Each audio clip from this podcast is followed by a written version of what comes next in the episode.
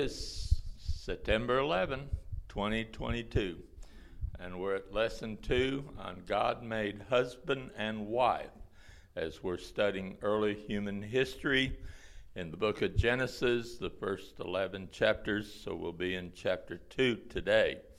And we have taken prayer requests, so I'm going to ask Brother Mickey to go ahead and lead us in prayer, if he would. Heavenly Father, we're thankful for this day. We're thankful for, Lord, that you're with us to guide us and direct us, Lord, and to minister to the needs within our life. Lord, today, Heavenly Father, we look back on the devastation that happened 21 years ago to our nation. Father, we pray today for those families that lost loved ones, and we thank you for those responders, Heavenly Father, that uh, went into those buildings to rescue people. Lord, we just thank you for men who and, and women who will do that because their their own lives are at stake. But Lord, they they feel like they had to go. Father, today we lift them up unto you and ask you to minister unto the families that have lost loved ones, Lord, in that tragedy. Heavenly Father, today we thank you, Lord, that you are with us to guide us and direct our nation, Lord, as we see your healing in your presence in our midst. Lord, we thank you for each and every one. Lord, today we lift up Betty Moody to you, Father. Thank you, Lord, that you answer and heal each and every need within our bodies. Lord, we just ask you to be with her and doctors as they rightly diagnose what needs to be done. Thank you, Lord, that the healing process has begun. And Lord, we look forward to the complete healing in her body. Lord, we thank you for ministering to Alice, uh, Mary Alice, and Dennis. Heavenly Father, we pray today, Lord, that they would find favor with this landlord, Heavenly Father, and that, that everything would go smooth and well, and that they would be able to get the uh, house that they're looking at. Father, today we just thank you, Lord, that you are with us to guide us and direct us each and every step of the day, Lord, and we thank you for it. Lord, we pray for healing in our services today, the anointing of your Holy Spirit to be manifest throughout the day, Lord. Each and every life class, each and every boys and girls class. Heavenly Father, we just lift them up to you today. Those that are teaching, those that are ministering. Heavenly Father, may all be done to glorify and to magnify your holy name. In thy name we pray. Amen. Amen.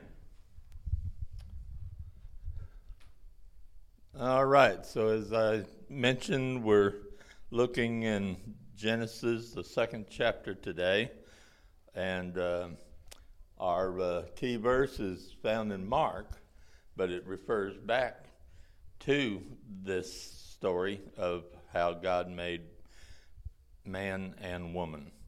Uh, from the beginning of the creation, it says, God made them male and female.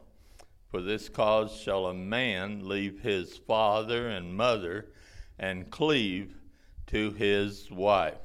At least that's the way God intended it to be. The very first, well, first of all, central truth is marriage is ordained by God, and it's between one man and one woman. And uh, anything else is against God's will and and what his word tells us. So the very first relationship that God created after his own relationship with humanity was between man and woman. God created the second human being directly from the first for the express purpose of providing a relationship for the man he had created.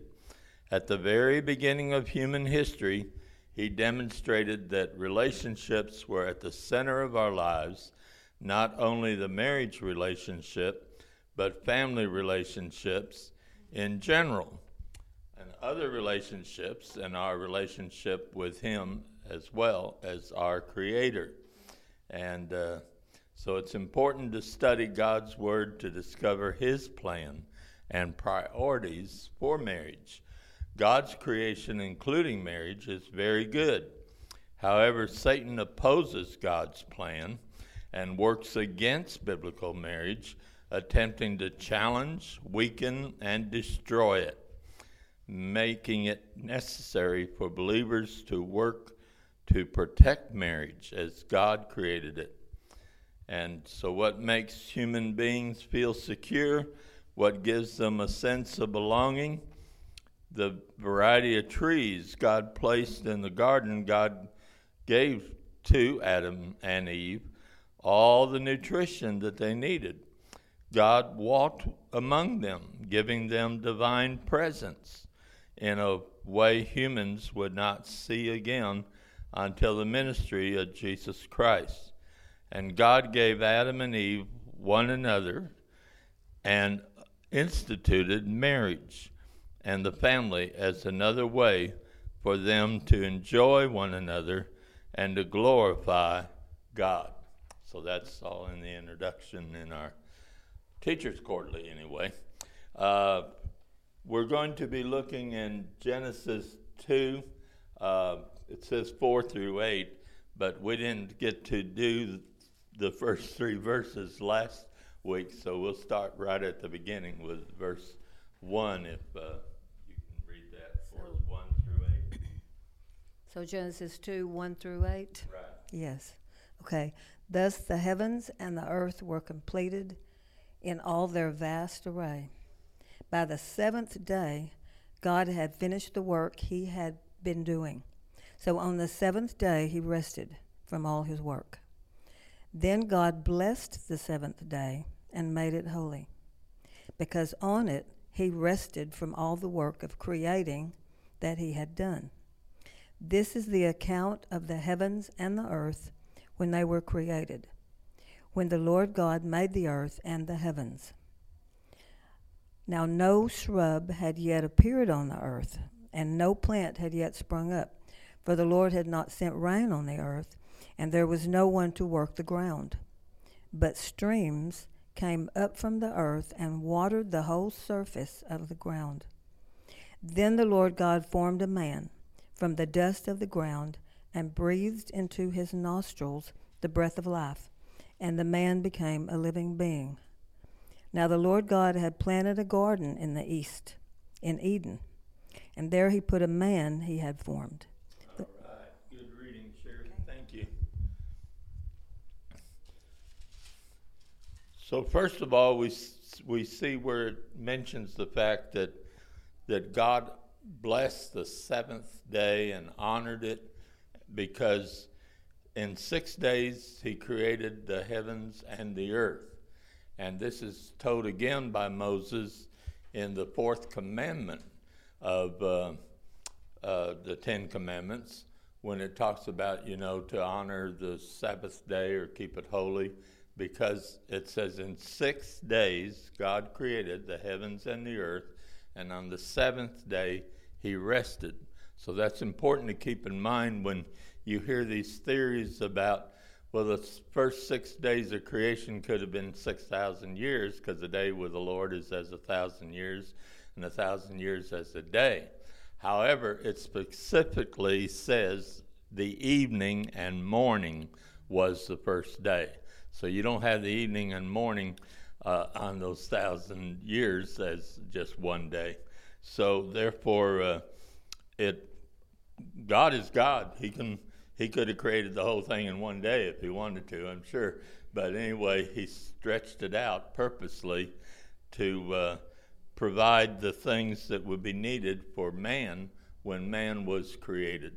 And so man was the last of the creation. Well, Eve was, but uh, there's a debate about when Eve was made. Uh, we know that uh, what she read there that that God formed man out of the dust of the ground, and uh, all of just about creation we see where God just spoke it into existence, but He never said, "Let there be man." Instead, He took time to form man out of the dust to the ground, and so that's why man is more unique than all the animals and and any of God's creation because he put man in charge of his creation. And that also shows the fact of him being superiority to the uh, creation, or superior, I should say. Um, and therefore, we see that From the dust of the ground, God created man. And scientists will tell you that we have in our bodies the same elements that's in the ground. And uh, there's there was a uh, joke, I guess, about this scientist that was real um, kind of smart alecky, and he he told God, God, we don't need you anymore. We know how to make man, and so he said, let's. He said, I challenge you to a man making contest or something, you know. And so uh, God said, All right.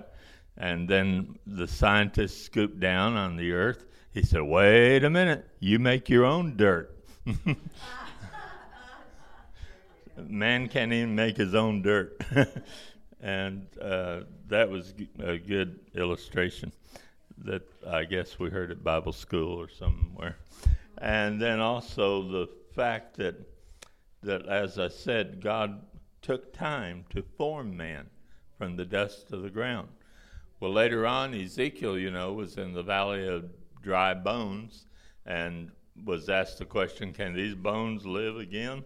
And of course, Ezekiel wisely said, You know, I don't know. and uh, so then there, he told him, Well, prophesy to these bones. And, and as he prophesied, there was a great shaking, and the bones came together, and there was a whole army that was forming. And, and then flesh came on them, and, and muscles. And, and so it, it kind of showed all the things that happened, you know, when God created man, because he had to, he had to make bones and and and all our circulatory systems that we have, and uh, uh, and uh, it, but it didn't take him long because he did it all in that one day. And as far as we know, he he created Eve later that day too, because you know the days start in the evening and goes through the next evening. So the evening and the morning, it says, was the first day. So uh, probably Adam was made in the evening time, and Eve came along in the morning. then came the morning, as the song goes. And another good song for the lesson, of one of the best songs, is by Bud Chambers that I think Vestal Goodman and others have sung, Born to Serve the Lord. Because the first verse says, From the dust of the ground, God created man. His breath made man a living soul. Then God so loved the world, he gave his only Son, and that is why I love him so. And then the chorus says, I was made in his likeness, I was created in his image, I was born to serve the Lord. And I can't deny him, I always walk beside him, for I was born to serve the Lord.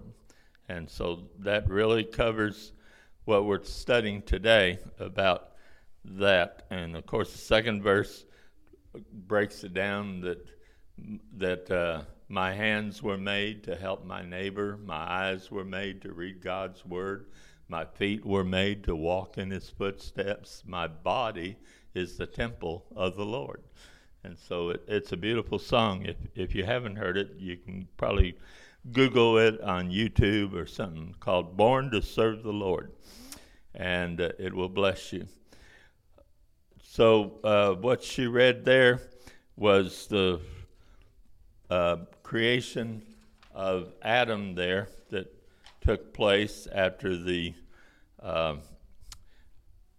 five days of creation, because on the sixth day is when Adam was created, and Eve too, proudly. Uh, we know that there had to be some time lapse because Adam had to name all the animals. I don't know if we got to that yet in the verse, so I guess I better wait on commenting on that. But uh, anyway, it talks about no rain there, if you notice in that uh, fifth verse. God had not caused it to rain upon the earth. And as far as we know, that went all the way up to Noah's time.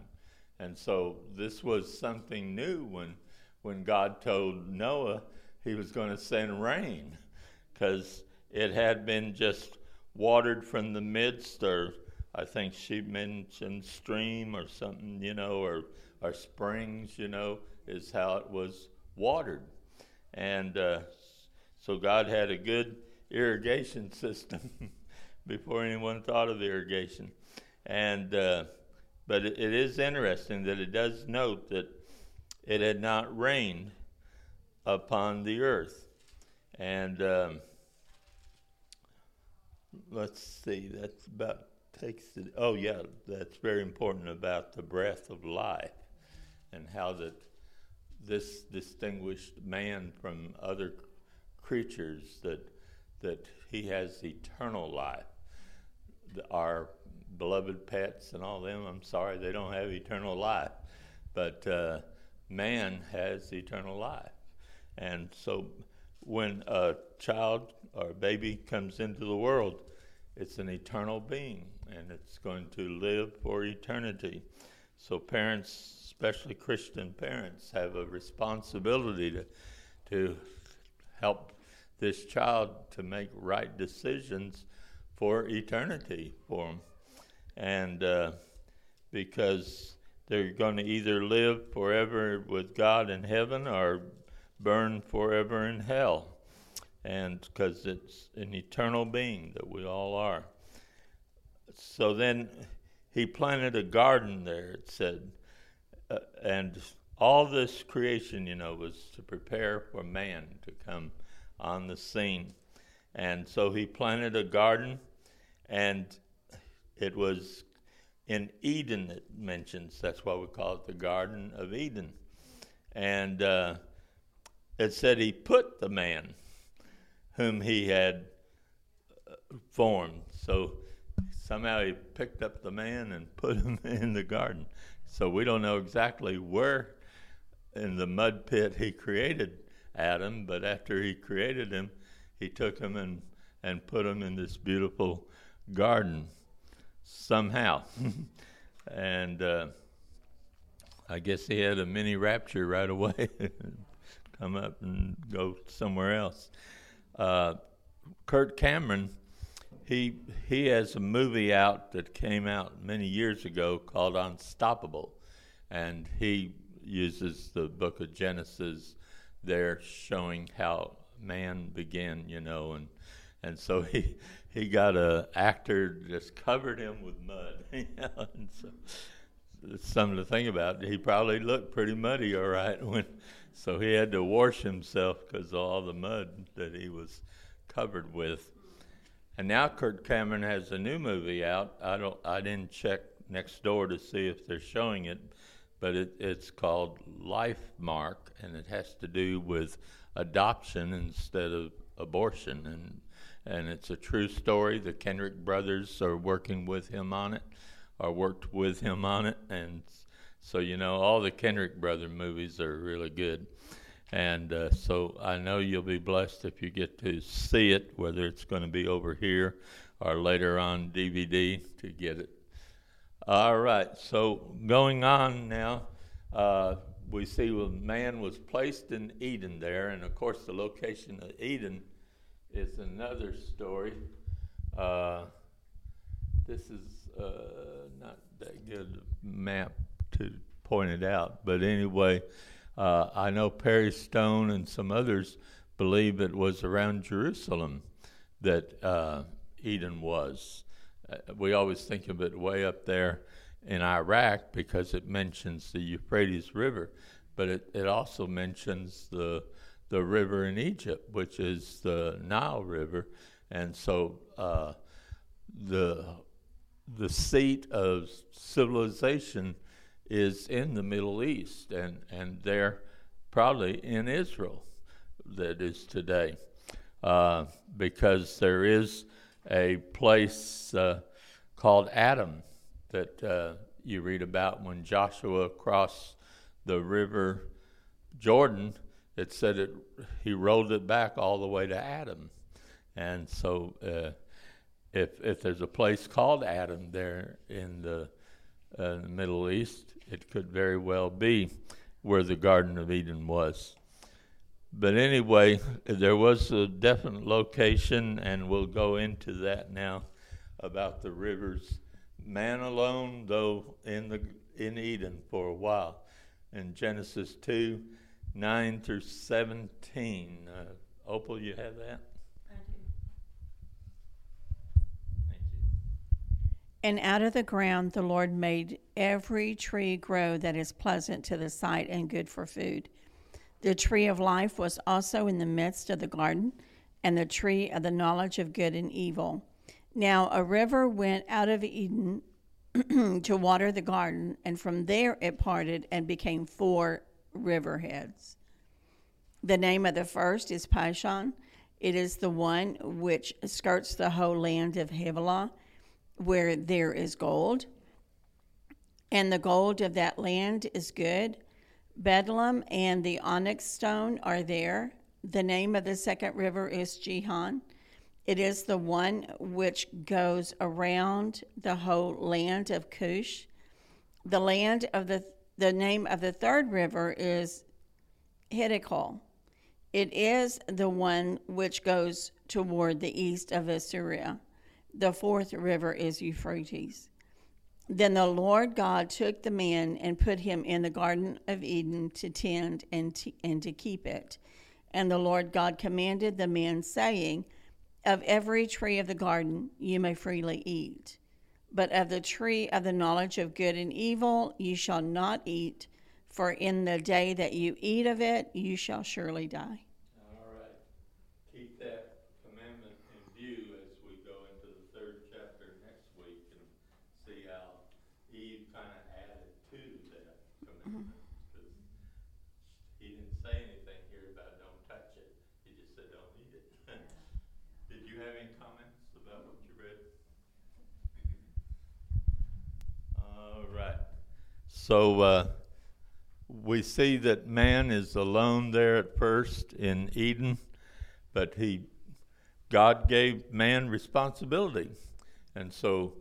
work is not a sin. Definitely, before man sinned, he worked, but it was pleasant work. After all, he didn't have to water the garden. The, the Lord took care of watering the garden, but he still had to maybe prune it some and take care of it.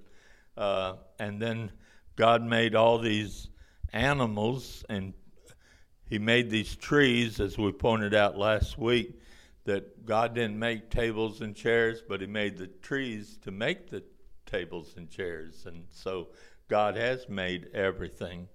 Uh, without the trees, you wouldn't have the wood to make things with. And uh, so, therefore, it said that uh, it named all these rivers. That's why I said it, it kind of helps you locate on a map about where the Garden of Eden would have been, because it, it was a vast territory there. And a lot of that territory was later given unto Abraham, because he said, from the river of the Nile all the way to the Euphrates River, I have given to Israel. And of course, they haven't had that possession yet, but they will when Jesus comes back and sets up his kingdom. He's going to divide that land between the 12 tribes, and uh, the, the new temple that he builds will be right there in the midst.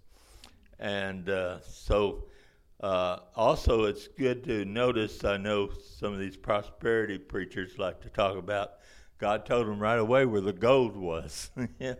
And so that that was neat that he told God. By the way, I mean he told Adam, by the way, there's gold over there in, up near Havilah, and uh, also some precious stones, onyx and bdellium, whatever that is. I think they're beautiful stones, if I'm not mistaken.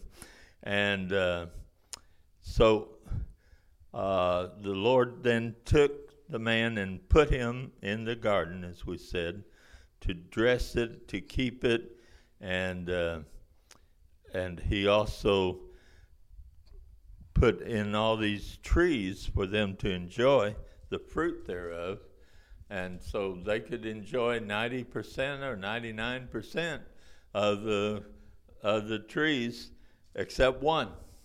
They were not to eat of that forbidden tree because it was forbidden, because God had to have a way of testing man whether he was going to be obedient or not. Of course, God knew he was going to disobey because God knows all things. He knows the end from the beginning. He knew Christ would have to come and die on the cross before he even created the foundation of the world, we're told. So uh, he knew man would fall, but he didn't cause man to fall. But he knew man would fall. And uh, so we have throughout the rest of the Bible God's redemption plan to try to get man back to right standing. And we'll go into that too next Sunday, like I said, in concerning the fall of man. And so, therefore, uh, we see that he, he, uh, he, he didn't plant seedlings, he planted trees, you know. And Adam himself when God created him, wasn't a baby. He didn't create a baby. He created a man. And at least 20 years old, I think they consider a man. And uh, so if anyone just came and saw Adam, they'd say, We know how old you are. You're 20 years old. He said, No, I was just born yesterday. and, and so when these scientists are saying how old this earth is and everything, well, it may look that old, but it may not really be that old. And so uh, God has a way of, of making things mature fast and, and look like they're older than what they really are. Okay, uh, Brother Mickey, let's see about uh, man and woman then in Eden in 18 through 25. And then it'll be about time for us to go.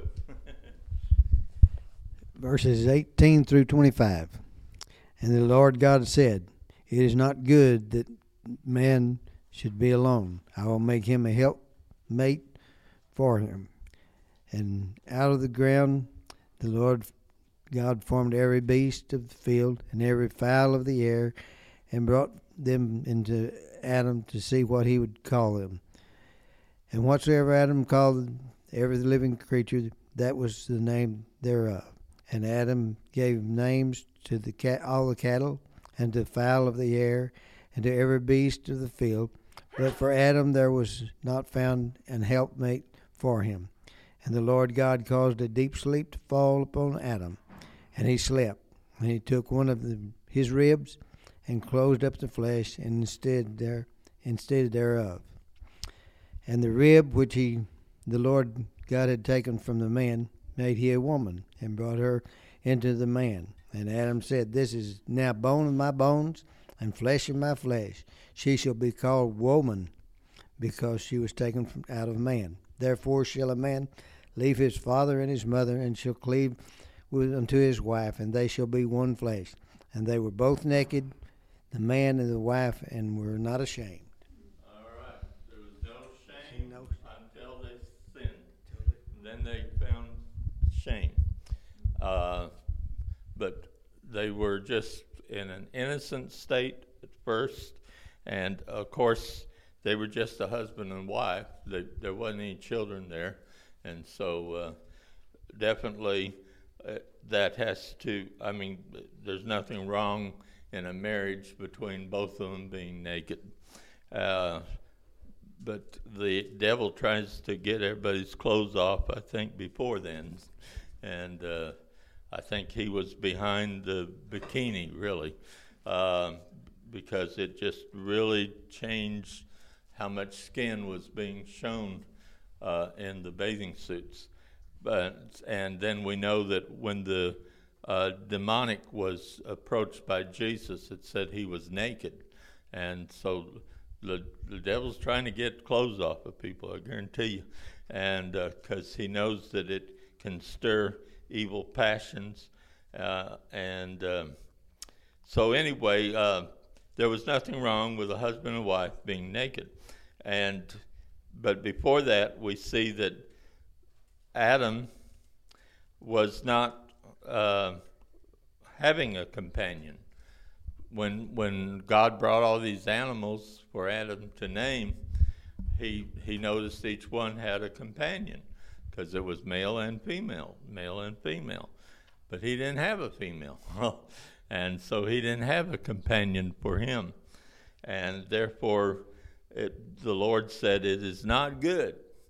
Everything else he created was good, but he said, "This isn't good for man to be alone. He needed to have this helpmate," and uh, so he created Eve in a special way than he did Adam because he just made Adam out of the dust of the ground. But Eve, he performed an operation on Adam. And uh, as a, any surgeon would tell you, it's best to put that person to sleep before you operate on them.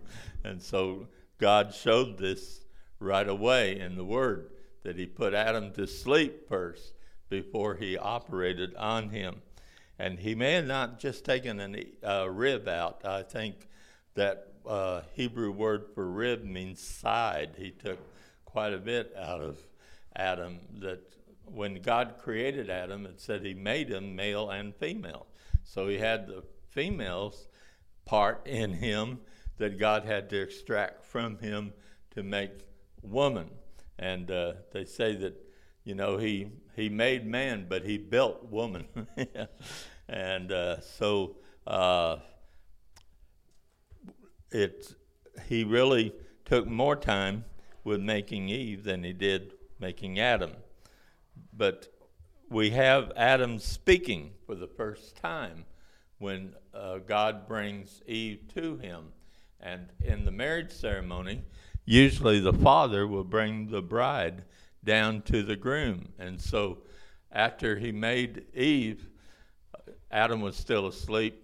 And uh, so he, he uh, waited and brought her to him after he woke up. As uh, John Hagee said, he went to sleep and woke up married. and but anyway, uh, he set that precedent for the for the Father to bring the bride to the Son. And when Jesus comes back for his bride, we're, we're going to find where it's the Father that sends the Son to get the bride because he said, I don't know when I'm coming back, only the Father knows. And uh, if you ever get a chance to see the film Before the Wrath, that is a real good film illustrating the custom of the uh, Hebrew marriage and and how that they did exactly what Jesus said. You know that that first they were engaged, and then he went away to build onto his father's house a room or a place for his bride, and then he still had to wait for the father to say, "Go get your bride." And uh, then when they got uh, when they went to get the bride, course, she had to be ready at all times because she didn't know when the bridegroom was going to come. And uh, so they, they put her on this kind of a chair thing and they lifted her up, which kind of shows in the rapture that we're going to be lifted up, you know, in the rapture. And that is real neat if you get the chance to watch it. I have it on DVD if anybody wants to borrow it. Uh, but anyway, that's what it's called before the wrath. And uh, so when God brings Eve to Adam, it's the first time we hear Adam speak. Now, we don't know what language he spoke. It probably wasn't English, I don't think. Uh, but and the names of the animals probably weren't in English. He didn't say cow, dog, like we call them.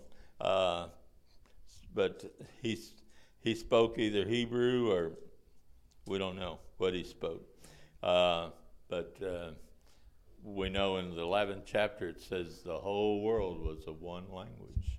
And uh, so then God had to come down and confound the languages.